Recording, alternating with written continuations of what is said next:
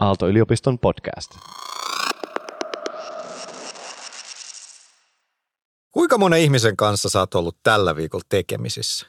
Ja riippuu mitä lasketaan tekemiseksi. Oman perheen kanssa ja näiden ulkopuolella livenä en kyllä kenenkään kanssa. Entäs epälivenä? Joo. Kymmenkunta voisi olla hyvä arvaus erinäköisissä Zoom-palavereissa.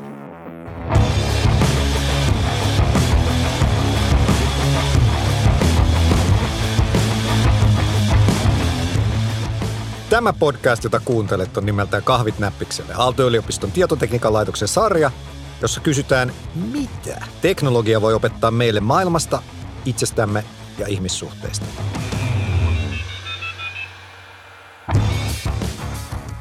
Tänään me keskitytään siihen, että keiden kanssa me ollaan yhteyksissä ja minkälaisia sosiaalisuuden kaavoja nousee esiin, kun katsotaan verkostoja – kuinka paljon teknologia tai pandemia on muuttanut meitä sosiaalisina olentoina ja kuinka paljon meissä on samaa kuin vaikka tuhat vuotta sitten. Mä oon Risto Sarvas, mun vieraana tänään verkostotutkija ja laskennallisen tieteen professori Jari Sarramäki Aalto-yliopistosta. Tervetuloa Jari. Kiitoksia, kiitoksia. Jari, me puhutaan sun kanssa tänään verkostoista ja verkostot on sillä hauskoja, että kansankielelläkin me ymmärretään, mitä ne suunnilleen on. Meillä on internetti, aivot on verkostoja – Tämän pandemian takia me tiedetään, että tautien leviäminen on verkostoja, meidän suku on verkostoja, mutta mitä kaikkea muuta verkostot onkaan? No nyt vastaus on verkostot on kaikkea. Eli jos me lähdetään katsomaan vaikka meitä ihmisiä jostain ihan tosi syvältä, niin meidän sisällä puksuttaa geenisäätelyverkostot ja proteiinit vuorovaikuttaa verkostoissa ja meidän metabolia toimii verkostoissa ja näistä kaikista seuraa, että meillä on toimivia soluja, jotka sitten muodostaa tällaisen ihmisotuksen, ja tota, jonka päässä on neuroneita, jotka on kanssasoluja, jotka on verkottunut, jotka sykkii ja lähettää tietoa toisille, jotka muodostaa aivot, jotka taas sitten tykkää toisista aivoista ja juttelee mielellään toisten aivojen kanssa. Ja tästä tulee tämä planeetan laajuinen ihmisten välinen sosiaalinen verkosto, joka elää semmoisessa systeemissä, missä on, mikä on food web suomeksi? erinäköisiä ekologisia verkostoja. Ja me rakennetaan verkostoja, joita pitkin virtaa ihmisiä ja tavaroita ja informaatiota. Että meidän planeetta on hyvin vahvasti verkostoitunut oikeastaan kaikilla mahdollisilla tasoilla. Onko nämä verkostot itse asiassa just sellaisia, että, että kyllä periaatteessa pystyy selittämään kenelle tahansa ja se ymmärtää verkoston, mutta tota, säkin olet laskennallisen niin kuin tieteen tutkija, niin Liittyykö siihen paljon matematiikkaa niihin verkostoihin? Avaako se meille jotain uusia näkökulmia siihen? Kyllä se avaa joo, että tuota, jos nyt vaikka miettii näitä sosiaalisia verkostoja, niin meillä on kaikilla aika selkeä näkyvä niin kuin omaa lähiympäristöä. Niin. Että me hahmotetaan, että joo, että me ollaan osa tätä porukkaa ja tota porukkaa ja meidän kaverit silleen suunnilleen tuntee toisensa, että tämä on se rakenne, mikä meidän ympärillä on. Jotkut meidän ihmissuhteista on vahvempia kuin toiset. Meillä on suku, se on oma verkosto pariskunnilla on kaksi sukua. Eli tällaiset rakenteet niin näyttäytyy meidän lähellä. Mutta sitten jos me zoomataan tästä ulos lintuperspektiiviä, ajatellaan, että nostaankin kaikkien tällaisten verkostojen yläpuolelle ja katsotaan sit niitä jostain tuolta, tuolta korkeuksista, niin sitten on sellaisia asioita, mitkä ei ihan täältä, täältä murhaistasolta näyttäydykään. Vaikkapa semmoinen, että verkostoissa on tällaista ryhmittymiä rakennetta eri tasoilla. Meillä on nämä omat porukat, meidän porukat muodostaa porukoita, sitten muodostuu ihmisten ja ihmisryhmien ryppäitä eri mittakaavoissa.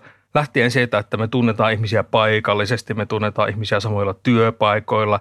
Nämä muodostaa ehkä niin kuin samantapaisten ihmisten verkoston kaupungin osassa tai kaupungissa ja sitten internet on mahdollistanut, että nämä verkostot alkaa kytkeytyä toisiinsa kokonaisten maitten ja koko planeetan mittakaavassa. On paljon erinäköisiä tasoja, mitkä ei heti hahmotu täältä lattiatasolta. Ja sitten on sellaisia verkostojen ominaisuuksia, mitkä, minkä niin kuin löytyminen tai minkä näkeminen vaatii sitä matematiikkaa. Esimerkiksi se, että minkälaisessa roolissa heikot linkit, mm. tämmöiset niin vähemmän intensiiviset ihmissuhteet on verrattuna näihin arkipäiväisiin vahvoihin siteisiin ihmisiin, joiden kanssa me ollaan jatkuvasti tekemisissä. Mitä väliä sillä on, että mä tunnen jonkun ihmisen, minkä kanssa mä oon tekemisissä pari kertaa vuodessa. Sillä on yllättävän paljon väliä, mutta se näyttäytyy sitten vasta, vasta sieltä lintuperspektiivistä.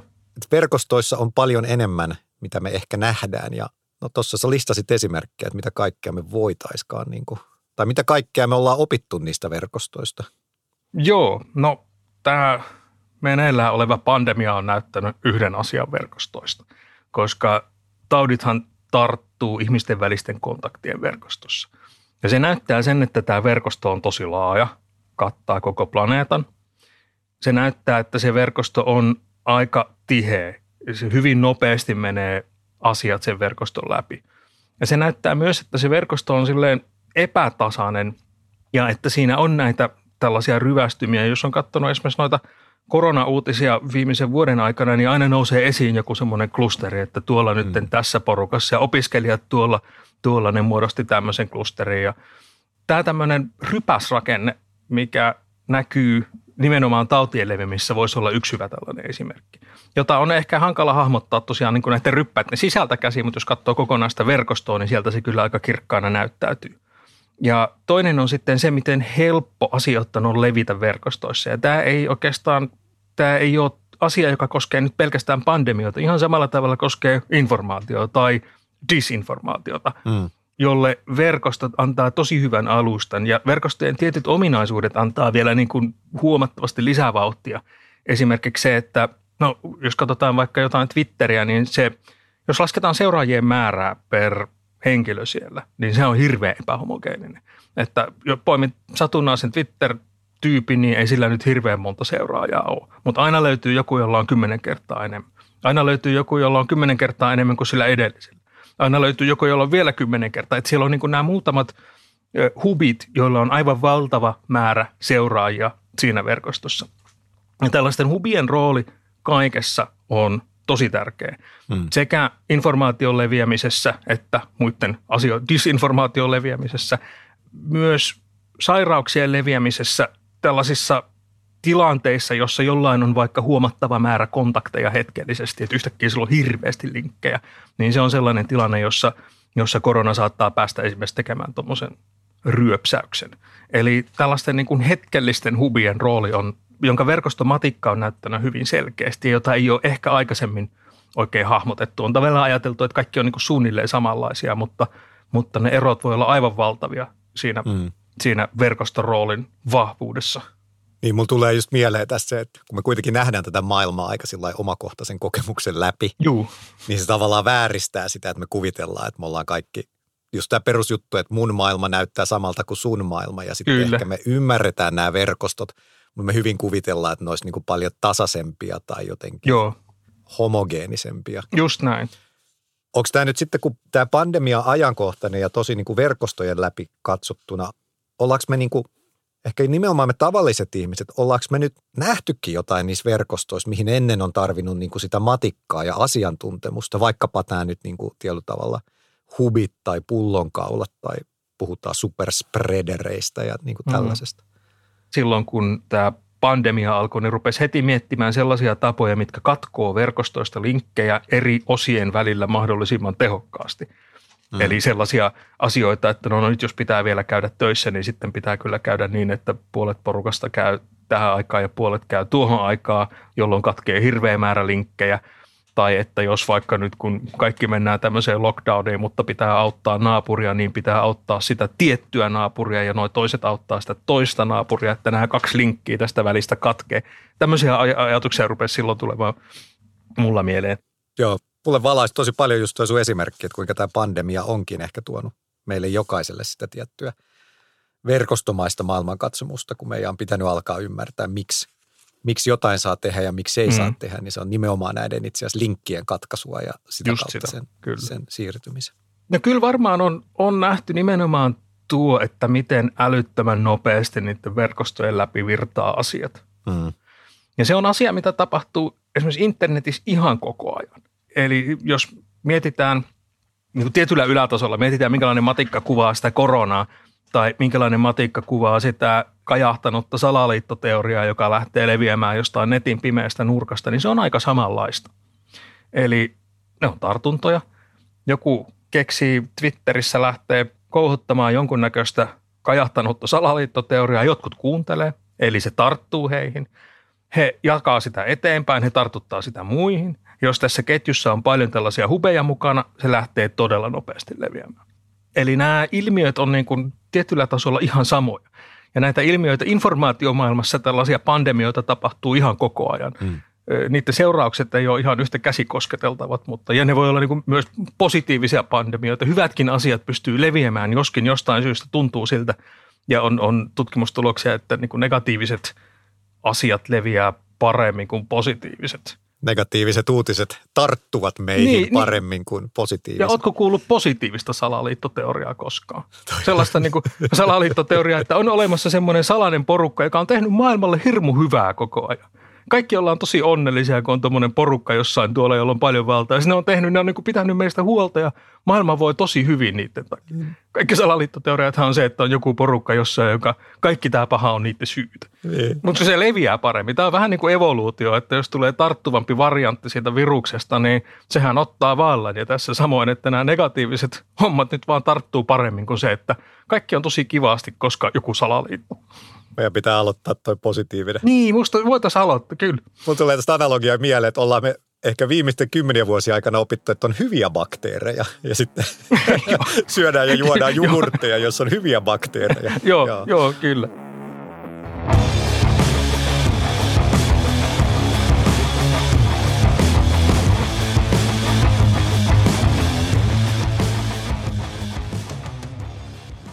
Todella ajankohtaisia on nämä niin kuin misinformaatiopandemiat ja sitten tämä niin kuin ihan oikea tautipandemia, jonka keskellä me ollaan, niin nämä on tehnyt näkyväksi meille tavallisille ihmisille näitä verkostoja. Ja, mutta miltä tämä niin kuin tutkijalta näyttää? Onko nämä opettanut jotain uutta?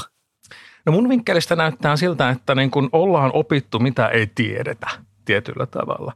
Eli niin kuin ihan yleisiä sosiaalisia verkostojen rakenteita, vaikka just matkapuhelindatalla, mitä mä oon käyttänyt, ja internet- ja Twitter-datalla, tällaisia on tutkittu monta vuotta, aika pitkään. Ja niistä on niin semmoinen tietynlainen kuva muotoutumassa jo, että minkälaisia nämä verkostot on ja mitä ne tekee ja mitä ilmiöitä niissä verkostoissa näkyy. Mutta jostain syystä, tai no ei jostain syystä, palataan siihen syy hetken päästä, mutta ihmisten välisten kontaktien verkosto, niin sen rakenne on kyllä aika lailla arvotus edelleen. Mm. Eli tämän takia myöskään niin kuin kauhean detaljoitu koronamallinnus ei onnistu, kun ei sitä, kukaan ei tiedä. Se, se on aika riippuva verkosto, meidän kontaktit vaihtelee koko ajan. Se on eri ihmisillä tosi erilainen. Sen matikka on aika arvotus, koska sitä on kauhean vaikea mitata.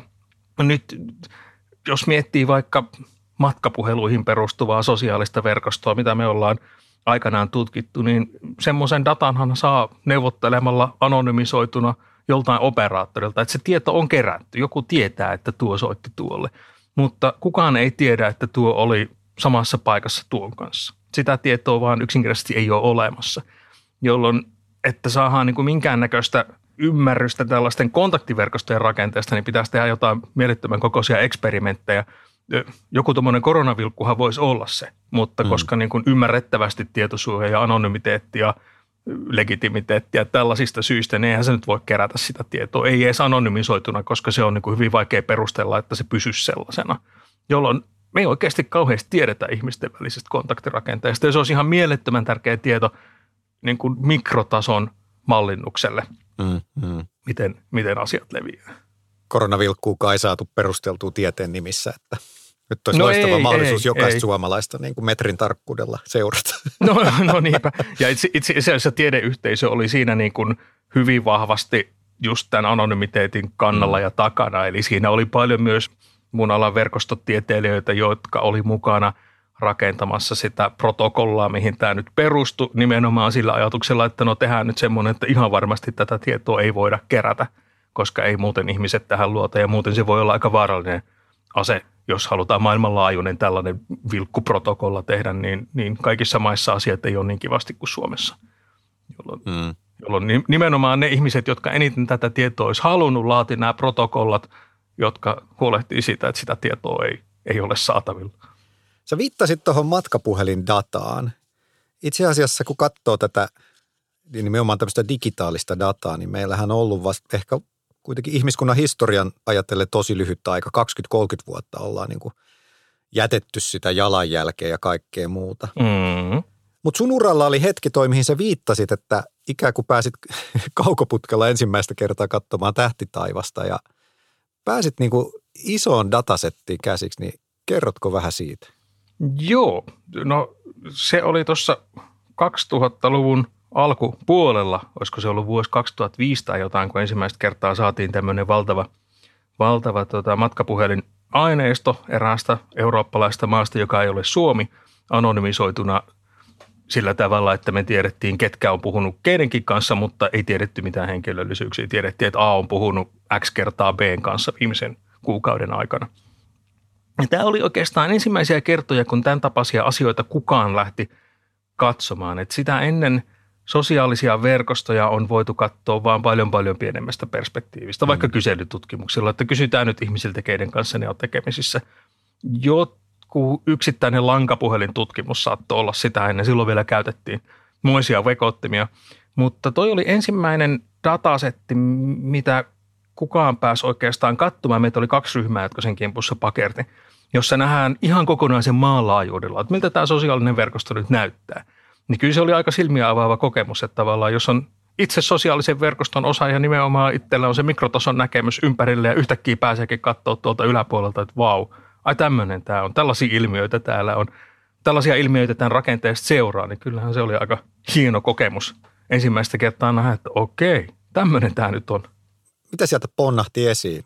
No se, mikä sieltä ponnahti ihan olennaisimpana siinä tutkimuksessa esiin, oli tämä tällaisten heikkojen linkkien merkitys siinä kokonaisessa verkostossa. Et nyt jos vähän, vähän kärjistää, että miltä se verkosto sieltä lintuperspektiivistä näyttää, niin se näyttää siltä, että on ikään kuin tällaisten vahvojen ihmissuhteiden saarekkeita, jossa kaikki tuntee toisensa, kaveriporukoita, ö, pff, sukuja, tämän tapaisia tihentymiä, minkä sisällä linkit on suhteellisen vahvat ja vahvuus tarkoittaa tässä, että minkä siellä ihmiset soittaa paljon. Ja sitten näitä saarekkeita ikään kuin liimaa toisiinsa sellaisten heikompien linkkien liima tai ne on saaria, jotka kelluu heikompien linkkien merissä. Ne heikommat linkit kytkee nämä toisiinsa. Just. Eli nyt jos ajatellaan sitten sen informaation niin kuin virtaamisen kannalta, että jos sosiaalisessa verkostossa liikkuu jotain tietoa tai mitä siellä nyt ikinä liikkuukaan, niin nämä heikot linkit on ihan olennaisia, koska ne on ne sillat, jotka kytkee nämä saarekkeet toisiinsa. Jos niitä ei olisi, niin kaikki tieto jäisi pörräämään hyvin paikallisesti. Eli niillä on aika iso merkitys. Ja sitten myöhemmin toisenlaisilla matkapuhelindatoilla, kun on katsottu, minkälainen nyt niin kuin yksittäisen ihmisen verkoston rakenne tarkalleen ottaen on, niin sehän on sellainen, että meillä kaikilla on muutama hyvin vahva ihmissuhde. Voi olla, yksi voi olla, kaksi voi olla kourallinen, mutta kellään meillä ei ole niin kuin sataa ihan super parasta ystävää tai superläheistä ihmistä, vaan niitä on hyvin pieni ja hallittava määrä. Ja sitten meillä on enemmän ja enemmän semmoisia heikompia ja heikompia siteitä. Eli kaikki meistä tuntee ihan kauhean ison määrä ihmisiä, mutta ne tuntemiset voi olla just sellaisia, että voi sanoa moi, tunnetaan naama, mutta ei olla kauheasti tekemisissä. Ja nämä on just ne heikot, heikot linkit, mitkä pitää tämän systeemin kasassa, että se ei ole sellaisia niin kuin irrallisia rypäksiä. Sanottaisiko nykyaikana, kun sä puhut noista saarekkeista, niin sanottaisiko vuonna 2021 niitä kupliksi? Onko nämä niitä kuplia, joissa me eletään? No joo, se voisi olla kupla, mutta kupla on ehkä silleen vähän liian vahva ilmaisu, että ei niissä ole niinku semmoista selkeää reunaa. Että tämä on, tämä on nyt, ne on vähän tällaisia kielikuvia, vaan nehän on jatkumoita vahvasta mm. heikkoon. Sä tunnet jonkun tosi hyvin, joka tuntee jonkun toisen tosi hyvin, joka tuntee jonkun kolmannen tosi hyvin, ja sä tunnet sen kolmannen niin kuin jollain tavalla, että tämä jatkumona sinusta ulospäin heikkenee ikään kuin tämä sosiaalinen piiri. Että ne ei ole silleen kuplia, että siinä on niin kuin tasan tiukat reunat. Mutta on ne usein sillä tavalla kuplia, että nämä ihmiset, jotka tuntee toisensa, niin on samantapaisia jollain tavalla. Ihan luonnollisesti siitä, että millä tavalla ihmisiin tutustuu. No tutustuu tekemällä asioita vaikka töissä. No töissä on aika samantapaisia ihmisiä kuin, kuin sinä, että ei meillä siellä tietotekniikan laitoksella niin hirveästi ole vaikka sairaanhoitajia tai veturinkuljettajia tai muuta, vaan siellä on opiskelijoita ja professoreita ja akateemisia ihmisiä, jolloin sun kupla niin kuin vaikka sä et edes haluaisi, niin se muodostuu okay. sellaiseksi. Minkä lisäksi ihmiset vielä haluaa tietysti, niin kun niillä on yhteisiä kiinnostuksen kohteita, muita harrastuksia, muuta tekemistä, niin ne hakeutuu samantapaisten seuraa. Ja siitä nämä tietynlaiset ryppäät syntyy. Sukulaisuus on ihan toinen juttu. Että se on vähän niin kuin toista logiikkaa noudattava verkosto tämän rakenteen päällä tai välissä tai sisällä, miten se nyt ajatteleekaan. Onko sukulaisuus tämä vanha viisaus, että sukulaisia ei voi valita? No se on, se on just näin, joo. Niitä ei voi valita ja ne sukulaissuhteet noudattaa ihan toisenlaista logiikkaa, koska joku on sulle sukua, vaikka sä et ole senkaan johonkin aikaa pitkään aikaa ollut tekemisissä tai vaikka sä kerran vuodessa soitat sille tädille tai muuta. Mutta sitten jos on joku kaveri tai ystävä tai tuttu, jonka kanssa yhteydenpito on niin harvaa, että niin kuin minkäännäköistä kontaktia on kerran vuoteen, ne hiipuu kyllä pois. Mm-hmm. Mutta se sukulaisuus ei hiivu pois. Ja, ja ehkä on jotain semmoisia niin ihmissuhteita, jotka ei vaadi niin paljon ylläpitoa, jotkut, jotkut vanhat koulukaverit tai jossain formatiivisessa iässä saadut ystävyydet semmoiset, että kun sä näet kymmenen vuoden jälkeen, niin asiat jatkuu siitä, mihin ne jäi kymmenen vuotta sitten. Tällaisia voi olla harvoja, mutta yleensähän kaikki, kaikki hiipuu jos niihin ei panosta.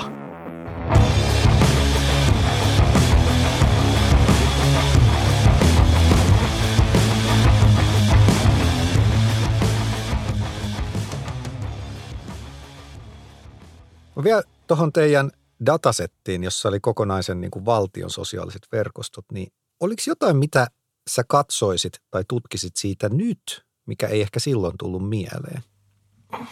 Ja mä tutkin sitä nytkin, että se data on niin rikas, että se on niin kuin kaikki nämä vuodet pysynyt kyllä meidän seurana. Ja siitä niin, on hyvin monenlaisia asioita katsottu. Ja ehkä nyt niin kuin tavallaan tämän pandemian siivittämänä, niin ikään kuin se sellainen ajatus, että kaikki ihmiset kuitenkin istuu, ne on jossain. Eli se verkosto ei ole semmoinen abstrakti systeemi, missä X tuntee Y ja Y tuntee Z, vaan X asuu kaupungissa joku ja mm. sieltä se tuntee, siinä on tämä tämmöinen paikallinen dimensio, että se on ehkä nyt noussut niin kuin vahvemmin framille, että sen ymmärtämisestä on hyötyä. Sitähän ei puheluista tietysti nyt suoraan näy, mutta tietynlaisesta metadatasta sit, sitä pystyy myös miettimään. Tämä tämmöinen spatiaalisuus on selkeästi yksi juttu. Ja toinen on sitten aikariippuvuus, että asiat muuttuu ajassa tosi paljon ja ihmisten niin kuin aikakäyttäytyminen on – jännittävää se, että miten, jos mä rupean katsomaan, että milloin ketkäkin soittaa kellekin, sitä me on tässä viime vuosina nimenomaan tehty, niin sieltä näkyy kaiken näköisiä asioita, jotka on mielenkiintoisia, jotka osittain on vielä niin hankalia hahmottaa, että miksi nämä nyt tämmöisiä on. Hyvä esimerkki tämmöinen niin sanottu purskeisuus, mikä on ihan todella supertyypillistä ihmisten välisissä yhteydenpinossa, että – et me ei olla oltu tekemisissä nyt niin kuin moneen viikkoon, mutta mä soitan sulle tänään, sä soitat mulle huomenna, sitten me soitellaan pari kertaa, sitten on viien päivän breikki, sitten on neljä puhelua päivässä, sitten on kuuden päivän, että siinä on tällaista niin kuin... Kurotaan umpeen sitä menetettyä niin, aikaa. sellaista epäsäännöä. Tai sitten on se, että meidän pitää nyt hoitaa joku juttu yhdessä, tai meillä on niin kuin joku syy, miksi me kommunikoidaan, mm. mutta, mutta tämä on semmoinen asia, mikä on ihmisille jostain syystä ihan tosi tyypillinen, tuommoinen purskeisuus. Ja se on näkynyt, se on, jotkut on nähneet sen niin kuin – ensimmäiset tutkimukset tähän liittyen niin meni jonnekin tosi kauas. Sen katsottiin jonkun Einsteinin kirjeenvaihtoa muiden kanssa. Niin ihan sama Ei. Niin. juttu, että no en mä nyt ole kolmeen neljään kuukautta ei jaksanut vastata tolleen, mutta nyt mä vastaan, sitten se kirjoittaa takaisin, mä kirjoitan takaisin, sitten se kirjoittaa takaisin ja sitten on pitkää breikkiä ja tämä tämmöinen ajallinen kasautuminen asioille, niin se on ihmiselle jostain syystä kauhean tyyppi. Se näkyy todella selkeästi puheluissa. Ei kukaan niin ihan täysin hahmota, mistä se tulee. Joo. Nykyään ehkä tuntuu, että tätä dataa en tiedä, saako sitä enää samalla tavalla, mutta se ainakin se data sijaitsee siellä Googlen tai Facebookin ja näiden isojen teknologiajättien palvelimilla. Ja jos sä saisit sen datan käyttöön, Jari, niin mitä sä siitä tutkisit? Joo, jos saisi jotain noin mittavan kaavan dataa, niin kyllä varmaan se yksi asia, mitä sieltä olisi hyvin mielenkiintoista yrittää ymmärtää on nimenomaan tämä kuplautuminen ja siihen liittyvät erinäköiset asiat, mikä nykyisin on huolestuttavakin kehityskulku, kun miettii nyt vaikka viimeaikaisia USA-tapahtumia. Mm. Niin ikään kuin se, että miten tämä näkyy, ja jos saisi pitkän aikavälin historiadataa, niin ikään kuin ymmärtäisi, miten tähän tilanteeseen on tultu, ja onko siihen tavallaan tultu vai onko aina aikaisemminkin ollut ikään kuin tällaista tiettyä polarisaatiota ja eriytymistä olemassa ja se on tullut vaan hirveän näkyväksi nyt jostain syystä internetin mahdollistamien tällaisten joukkotoimenpiteiden kautta. Eli tavallaan sen, sen ymmärtäminen voisi olla, olla hyvinkin mielenkiintoista. Sitten toinen, mikä kiinnostaisi mua ja kiinnostaa tuttuja sosiologeja esimerkiksi, hei vaan sinne, niin on se, että miten erityyppiset sosiaaliset verkostot toimii ja vaikuttaa yhteen. Nimenomaan perhe, suku, tietynlaiset tukiverkostot, versus kaveripiiri versus harrasteporukat. Eli tämä, näiden verkoston erityyppisten verkostojen rakenne ja mm. kytkeytyminen toisiinsa.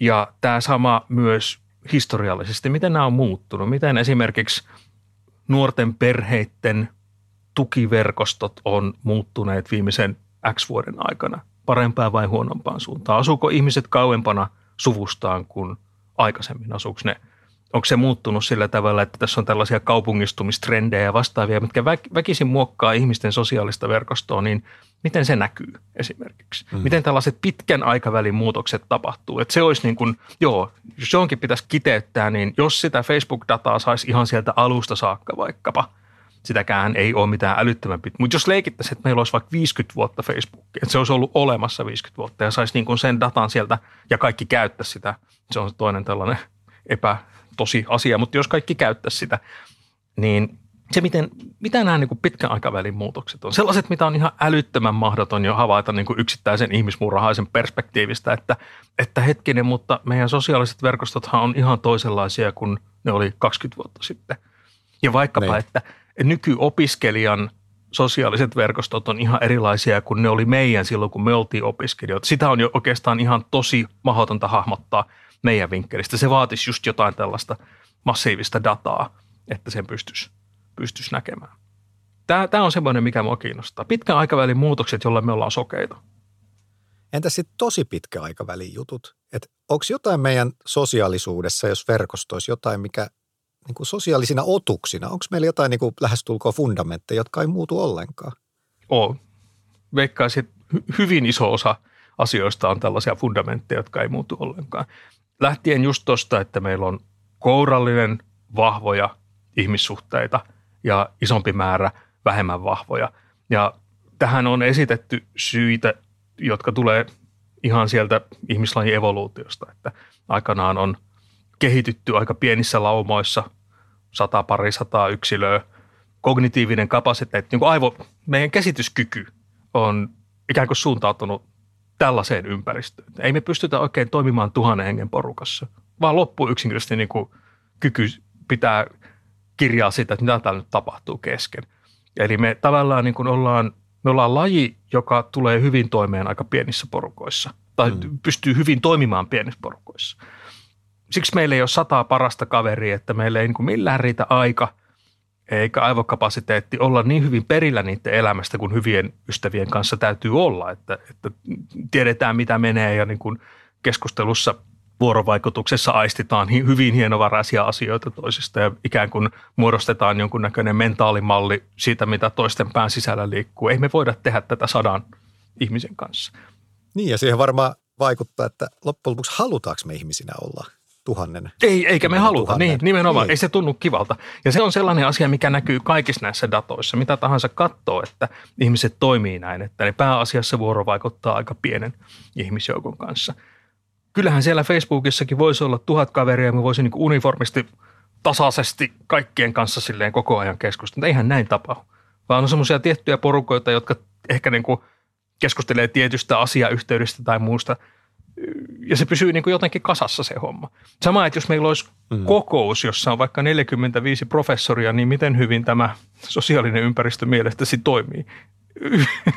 hyvin haastavasti. Se on vaan liikaa. Ei se, Sanotaan, että tutkijalle olisi aineistoa. tutkijalle olisi aineistoa. Että tota, niin, ihminen ei ole tottunut toimimaan niin isoissa porukoissa. Tämä, tämä on minusta sellainen asia, mikä on varmasti tullut sieltä mm.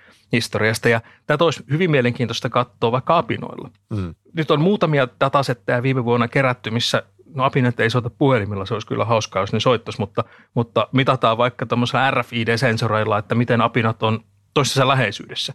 Ja kasataan apinoiden sosiaalista verkostoa, jossa on nimenomaan nämä suhteiden vahvuudet tällä tavalla huomioitu, niin on ne alustavat analyysit, mitä mä oon nähnyt, niin hyvin ihmismäisiä ne verkostot on. En minä niitä toisistaan niin kuin pintapuolisesti erottaisi.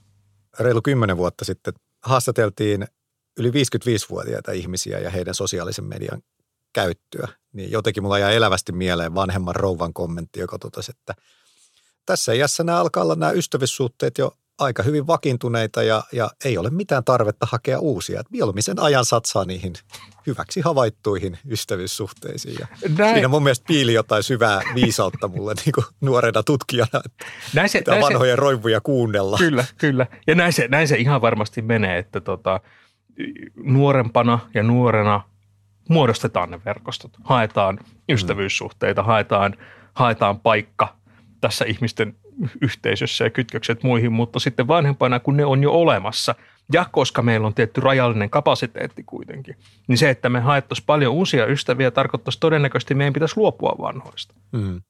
Et se ei ole vain, että ei 55-vuotiaana kiinnosta hankkia uusia ystäviä, vaan siinä tulee tosiaan tämä rajoite, että ei myöskään haluaisi luopua vanhoista, koska ei vaan ole sitä kapasiteettia kasvattaa sitä omaa verkostoa.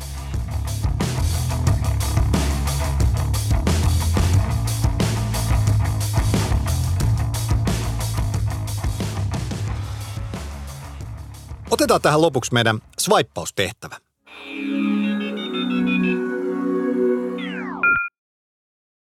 Yhteys ystäviin, yksi kerrallaan vai tehokkaasti ryhmächatissa? Nyt menee kyllä niin 50-60, että paha sanoa. Tota, otetaan ryhmächatti kuitenkin. Uutiskuplat, puhkeavat vai vahvistuvat? Kyllä ne vielä on välitettävästi vahvistuvaa päin. Toivoisin puhkeamista. Tietoverkostot, demokratian kivijalka vai diktatuurin työkalu? Ehkä enemmän kuitenkin demokratian kivijalka. Sulla on pahoja kysymyksiä, koska niin kuin molemmat, aina voi valita molemmat. Molemmat on totta. Kyllä joo, mä satsasin tosi paljon siihen, että nämä on ärsyttäviä. Ärsyttävää, kun ei ole mustavalkoinen maailma. Pitäisi olla sille, olisi helppo. Jatketaan näillä todella helpoilla. Vapaa-aika, yksin rauhassa vai koko maailman kanssa? Tällä hetkellä yksin rauhassa. Ja viimeinen, oma elämä, Googlelle vai Applelle? No on Applessa jotain parempaa. Applelle. Hyvä. Meillä on Jari aina tässä lopussa ollut tämmöinen fiktionurkkaus. Ja jokainen meidän vieras on saanut tuoda tähän keskusteluun mukaan jonkun fiktiivisen hahmon ja hänelle suunnitella jonkun tietoteknisen jutun. Kenet sä oot tuonut ja mitä sä hänelle suunnittelisit? No jostain syystä mun fiksaatio tässä oli, että hahmon täytyy olla Baby Yoda, ihan koska se on Baby Yoda. Ja sitten mietin, että mitä se nyt silleen tarttee. Ja se, jonka mun alitajunta ensimmäisenä ryöpsäytti pintaan, oli tämmöinen mindfulness-appi. Baby Yodahan on tämmöinen sulonen otus, jolla on kuitenkin aikamoisia mm. voimia ja hän on nyt hyvissä käsissä ja hyvässä koulutuksessa tällä hetkellä, mutta ettei nyt sitten silleen käy, että meillä on muutaman vuoden päästä tämmöinen sequelien sequelit, jossa, jossa meillä on Dark Yoda, joka on se niin kuin isoin pahis siinä, niin, niin mun mielestä se, sitä täytyy varoa.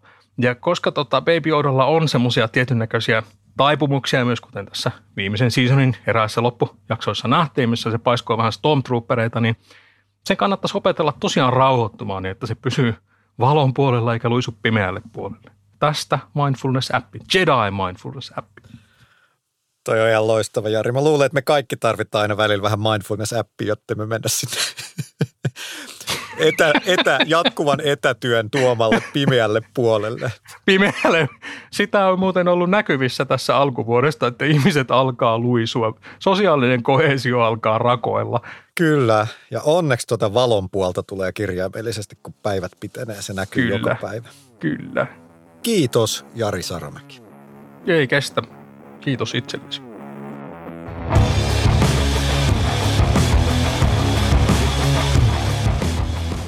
Tämä oli Kahvit näppikselle, Aalto-yliopiston tietotekniikan laitoksen podcasti. Tämän ja muut jaksot voit kuunnella internetin verkostoista, Spotify tai Applen palveluista. Ja jos haluat tosiaan laittaa hyvän kiertämään, tuoda ihmisiä takaisin valon puolelle omissa verkostoissasi, niin vinkkaa tämä jakso tuttaville oivana tekosyynä käydä ulkona puolen tunnin happihyppelyllä tai muuten vaan mindfulnessin hengessä kuunnella tätä. Tämän sarjan on tuottanut Jaksomedia.